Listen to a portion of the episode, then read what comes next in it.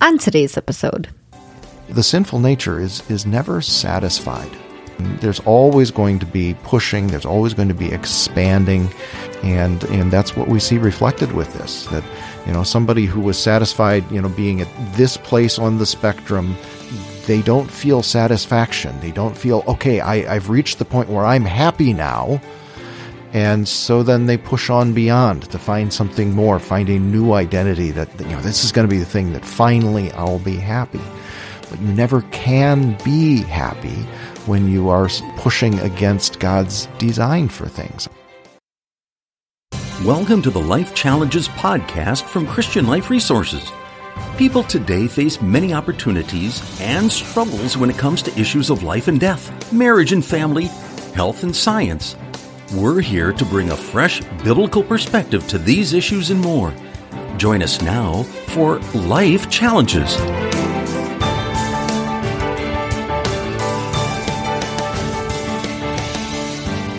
Hi, and welcome back. I'm Krista Potratz, and I'm here with Pastors Bob Fleischmann and Jeff Samuelson.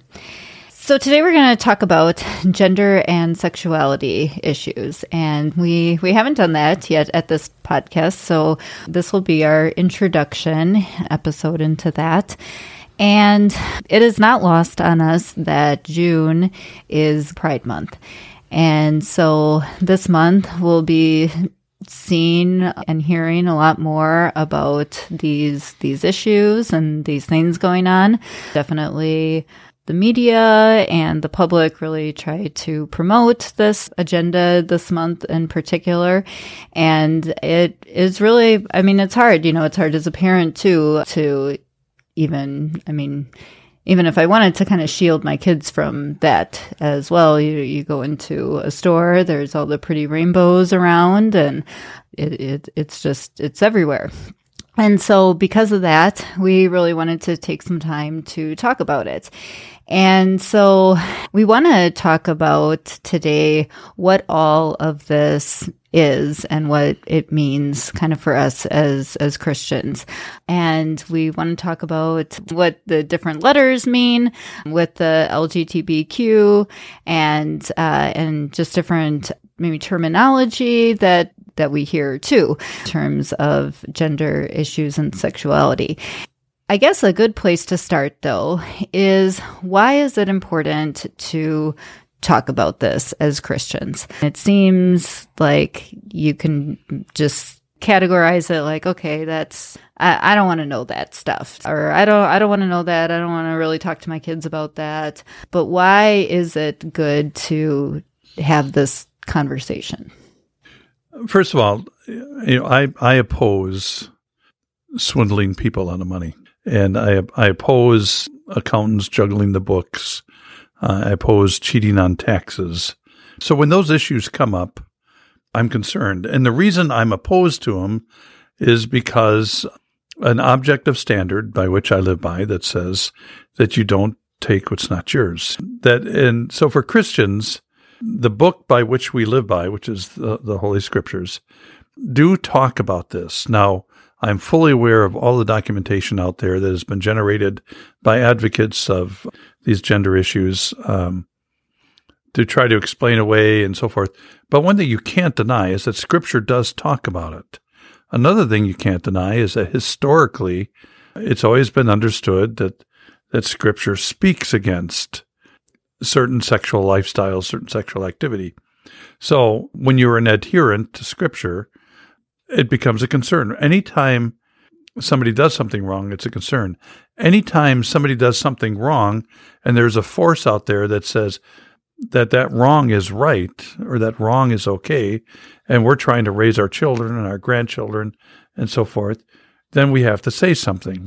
The challenge is is that there's a lot of mean-spirited talk that goes on uh, around this topic, and I've always felt that Christians shouldn't be engaging in that mean-spirited talk. And those who advocate for this shouldn't be engaging in that. The reason I feel that way is because, again, the same book that raises questions about it also says that if there's a correction that's due, you do it with gentleness uh, and patience. Nothing would make life easier for me on this topic than to say, well, to each their own. You know, you all just decide for yourself as long as it doesn't bother me. But but the reality is, first of all, it perils them. You know, that's what Scripture says. That anytime you engage in a sin and you actually embrace it as being right, it perils your soul. But also, doggone it, if you don't think it's going to affect other people, then why are you making such a big deal out of it? Why the flags? Why the marching? Why the why designating the month? Because it does affect all people. In fact, the agenda on, on the other side is that all people should be accepting of it. So yes, so, so it does affect others. So so even even the other side can't say teach their own. Because if they truly meant it, then they'd be fine with my position and, and let it go. Yeah, and to to the idea that very attractive in many ways of, you know, uh, well, we can just kind of ignore this and let those people do their thing and then it's not going to affect me and I'm just going to, let's retreat into our little Christian ghetto and, and we won't have to deal with this. Well, that ship sailed a long time ago. This stuff is everywhere.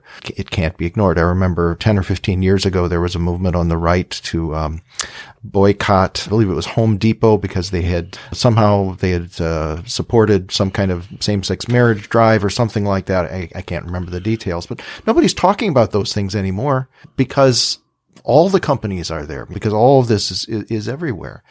And, and, and, it's also kind of like, um, with the internet these days. There are people who are scamming people. There are phishing scams, you know, all these kinds of things that people are out there on the, the internet doing bad stuff. What's the proper approach to that? Talk about it. Warn people about it. Let them understand what's going on so that when they have to face it or people they know have to face it, they can clue them in and say, Oh, oh, okay. I know what this is. Well, it's similar with, with, with these issues of, of sexuality and, and gender. And we as Christians need to know what the things are that pe- people are talking about so we know how to, to guard against them in certain ways or just to understand them so that we understand where people are coming from, particularly when it comes to the matter of, uh, our, our children and the people that we, we have responsibility for. How, how are we going to talk to them about it? How are we going to prepare them for these things if, if, if we ourselves don't understand what they are? So then when we kind of get into it, then I realized doing some research for this that the LGBTQ plus is actually an abbreviation for something quite longer than that. And the actual or all the current letters that we have now are LGBTTTQQIAA plus and the plus stands for uh, kind of a growing number of of things as well. So one of the things that we wanted to do today was be able to go through through these these words to just let everybody kind of know what is out there. So a good place to start would maybe be the original LGBT. Yeah, that's that's what it was when I was in college back in the '80s, and at that point, that was still kind of you know like wow, that's encompassing an awful an awful lot there that that was the basic. You have the L for lesbian, the G for for gay, uh, the B for bisexual, and the T for transgender. I think most of us understand pretty well what what the G and the L stand for. I guess the the more technical term we'd say this is homosexual uh, attraction and lifestyle and and such. Um, you know, lesbians, women attracted to women, um, gay men attracted to men. Bisexual basically means um, you are both you, you have both heterosexual and homosexual interests, and um, I guess the the cruder term they use is to you go both ways on that. And then uh, transgender, that's technically not or at least the way they they would approach it. Uh, it's not you know isn't really about sexual attraction. It's about the gender that you feel you are. That you were born uh, as a male with male characteristics, but at some point you decide that what you really are is a female, and uh, you do various things to change your identity to be that, and you know, and vice versa. So then, from there, from the LGBT, the the next couple um, are, I guess, uh, maybe not newer terms, but they are now part of this as well. So there is another T for transsexual. What is that? Transsexual actually would be a reference to a biological problem. It's, it's what's called an androgynous suppression condition in which a person actually has uh, kind of a mixed chromosomes. It's for centuries, it was considered to be a birth defect. A lot of times in the, the gay rights movement or the just gender selection movement, oftentimes its proponents like to confuse everything by pointing to transsexual and then saying that because there are transsexuals or people with both male and female characteristics, therefore it, it validifies everything else in terms of not just your biology, but your disposition. And so that's what transsexual is. And it, quite honestly, I, I believe it's worthy of its own discussion and the, um, the, the gay movement, if we just call it that, they use it to muddy the waters. Yeah, and I think it's also worth mentioning there is another term that you don't hear used much anymore, but it might might be helpful. Um, another T word, transvestite, that used to be much more commonly used, and that was basically just someone who dressed up as a member of the other sex, but it wasn't necessarily I'm identifying as a member of the other sex. And it used to be that I don't know, 20, 30 years ago, that w- the distinction was made between the transsexual who has the actual physical characteristics and the transvestite. Sometime in the fairly recent past, the transvestite idea, you know, pretty much disappeared and people seem to be going, well, if you're going to do that, go all the way and change your identity. I mentioned that uh, earlier that um, you know back when I was in college in the 80s, it was just LGBT. Things have been expanding since then. And it seems like every year, maybe even less than that, you know, another letter gets added to this, mm-hmm. as you mentioned. And uh, I think this is is um, it's illustrative of of what's going on here. It's as as the doors have opened, people keep pushing for more and more. We we would uh, characterize all of these things as in some way a departure from God's design for men and women, and and particularly for uh, for marriage and sexuality. And the sinful nature is is never satisfied there's always going to be pushing. There's always going to be expanding. And, and that's what we see reflected with this, that, you know, somebody who was satisfied, you know, being at this place on the spectrum, they don't feel satisfaction. They don't feel, okay, I, I've reached the point where I'm happy now. And so then they push on beyond to find something more, find a new identity that, you know, this is going to be the thing that finally I'll be happy. But you never can be happy when you are pushing against God's design for things. Then there is another T that stands for the two spirit.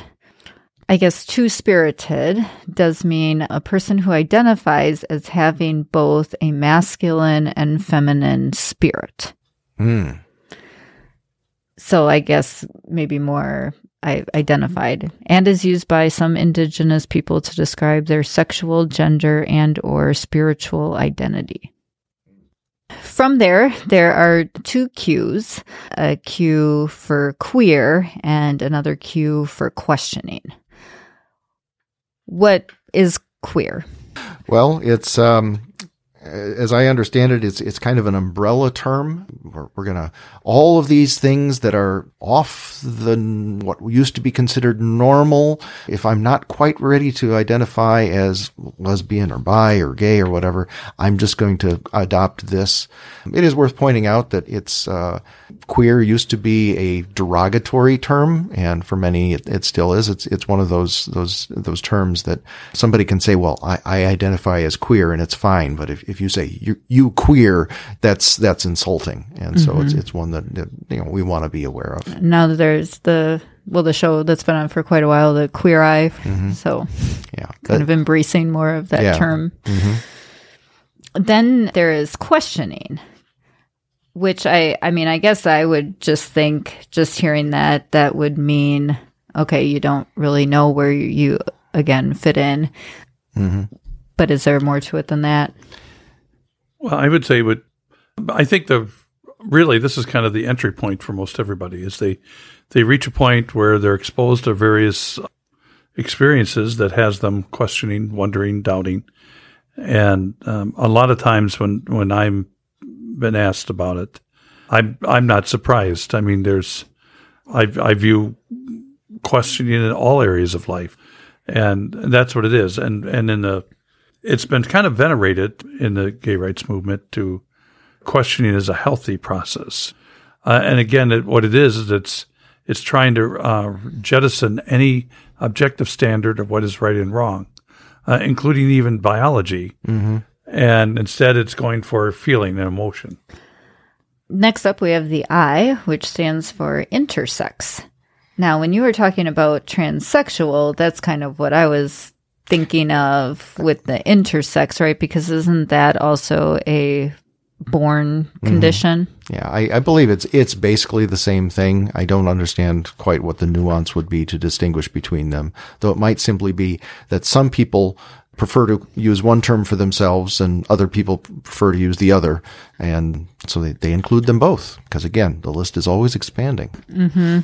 Then we have two A's, the for asexual and ally. So with asexual, what would that be? I encountered my first asexual case when I was handling Q&A for WELSNET like 25 years ago or so. Somebody had written, just said, I don't feel an attraction towards men or women.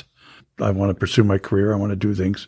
It's people who basically, it's kind of matter of factly, I, I, I'm, I'm born with a certain kind of plumbing and beyond that, it's, I have no desires one way or the other.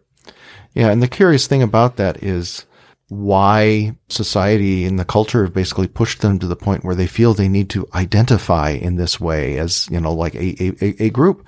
It used to be that that was somebody who simply said, I'm not really interested and that was that. Yeah. you know, it's, um, Paul in First Corinthians talks about, you know, the gift of celibacy. I mean, that would, that would be great for the, for a Christian in the church. But, uh, for some reason, people, you know, they felt such a push from society. Well, you got to decide what you are that they had to plant a flag and say, well, I'm asexual. Uh, well, it, it's just a curious thing. And I think it's closely aligned with the other A, which is ally, in that the reason the gay community has, has embraced it as a, as another selection, asexual, because a lot of times people who identify themselves now in today's climate as asexual do so with this idea that's just me. We're, we're, in other words, they become an advocate of whatever flavor you wish to pursue. And they just happen to say, but for me, I'm not going to pursue either one. Mm-hmm. Well, and I've always kind of felt like with the term ally too, it it was just a way to kind of give everybody else a letter. Mm-hmm. So, you know, it's like, all right, I don't identify with any of these things, but I still support people that do. I, I, I want a letter.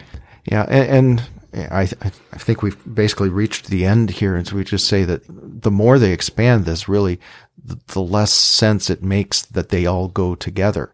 I mean, they they found that already just at the beginning of the the list, so to speak, with the full push for transgender rights has actually begun impinging on some of the homosexual things because there are, and this this is documented. There's, there's tension within the movement, so to speak, because you have lesbian women who are really proud of that. And then they have transgender women coming into their communities and, and, and such, insisting that they are women in just the same way the others are. It's like, no, you're not. And, you know, there, there are issues with that. And on a collateral level, this, this really has created some damage into the feminist movement because now, now all of a sudden feminism is, is almost oppressive to gay rights.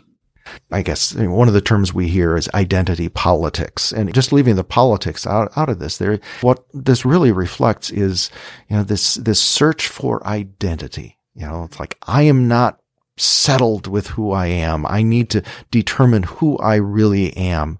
And because, you know, we, we live in a hypersexualized culture, then people think, well, this is the arena in which I need to find my identity. And it used to be more that people would find their identity by the things they held in common with other people. And now it's the trying to find the things that make you stand out from everybody else. And that's uh, fracturing, I'd say, to this movement. It's fracturing to society, but it really ends up being fracturing to the individual as well. uh, because they're always trying to find this thing that, that makes them unique and that stands out. They're always searching for that and they're never actually, again, going to be satisfied with that. Mm-hmm. Yeah. There's also a plus sign at the end too, which right now there's the plus includes pansexual, agender, genderqueer, bigender, gender variant, pangender.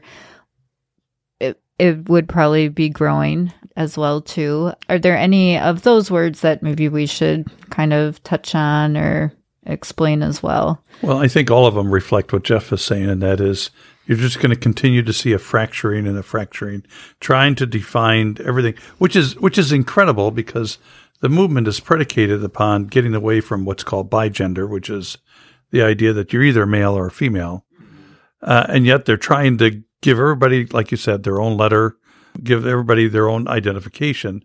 And all they're doing is they're just taking number two and expanding it. I mean, I remember too a few years ago hearing a celebrity say that they were pansexual and thinking like, okay, what is that? Or how does that even differ from bisexuality and I guess pansexuality is you're not attracted to somebody based on their gender. I guess bisexual you could still be attracted to somebody based on their gender, but pansexual you're like attracted to their personality. And I I mean, I don't know, I just I thought that was I I didn't know like why there had to be another differentiation with that. And sometimes it might be a kind of a vain attempt to try to sound credible. You know, in other words, we've, you know, we're we're dealing with this on a high intellectual level. We've mm-hmm. because people people are complex, and we're trying to trying to afford the ultimate of individuality by by remaining credible in the way we talk about it. Yeah, and even just too, like, okay, how does gender queer differ than queer? the questioning is the point, I think. You know, well, I I don't know what it means. So I'll just accept whatever you tell me it means. And I know, like, when I go through this list, I think, wow, how did we get here? And, and I know there's always people that say, okay, well, we've always had these problems in society or back like, you know, the Romans or uh, Greeks. I mean, they're all doing crazy sexual things. And but then I also like hear people, like older people say, oh, yeah, well, you know, 50 years ago, we weren't dealing with all this crazy stuff that your kids are dealing with now. And so sometimes I just feel deflated as a Christian mom. How do I raise my children in in a world with all this stuff? Where where do I where do I go from here? First of all, I would say practicing isolationism is not the solution. Uh, you're not going to be able to isolate. I mean, it's everybody. I remember years ago when the movement really was catching uh, catching ground that I would get questions from people saying they've established this like gender neutral bathroom where I work, you know, and or they'll talk about a coworker. And I mean, if you're going to, you know, we are by nature social people, so you, and if you're going to to carry out the Great Commission, your mission field is confused about these things, and even fellow Christians oftentimes get confused by them. So isolation's not the answer. There's a couple of things. First of all, Jeff made a, kind of a quick comment on it. He said, really, even the plus is all questioning. And I, I, I like to encourage people to begin with the questioning phase of it. And that is, there's all sorts of reasons why people question on sexuality. There's been studies that have talked about bad sexual experiences when you were younger, uh, a molestation uh, experience, bad role modeling, but then the question comes in: Could it could it be nature? Could it be? Could you be born this way? Could you? I, I know I'm a male, but I really know inside I'm a female. Could you be? Well, you know, there's there's interesting biological research that's suggesting that hormones and so forth could be you know out of whack and so forth. But what I like to encourage people is if somebody says, I'm just, I'm questioning, I'm just not sure, accept it as a true statement that, that they are questioning and so forth.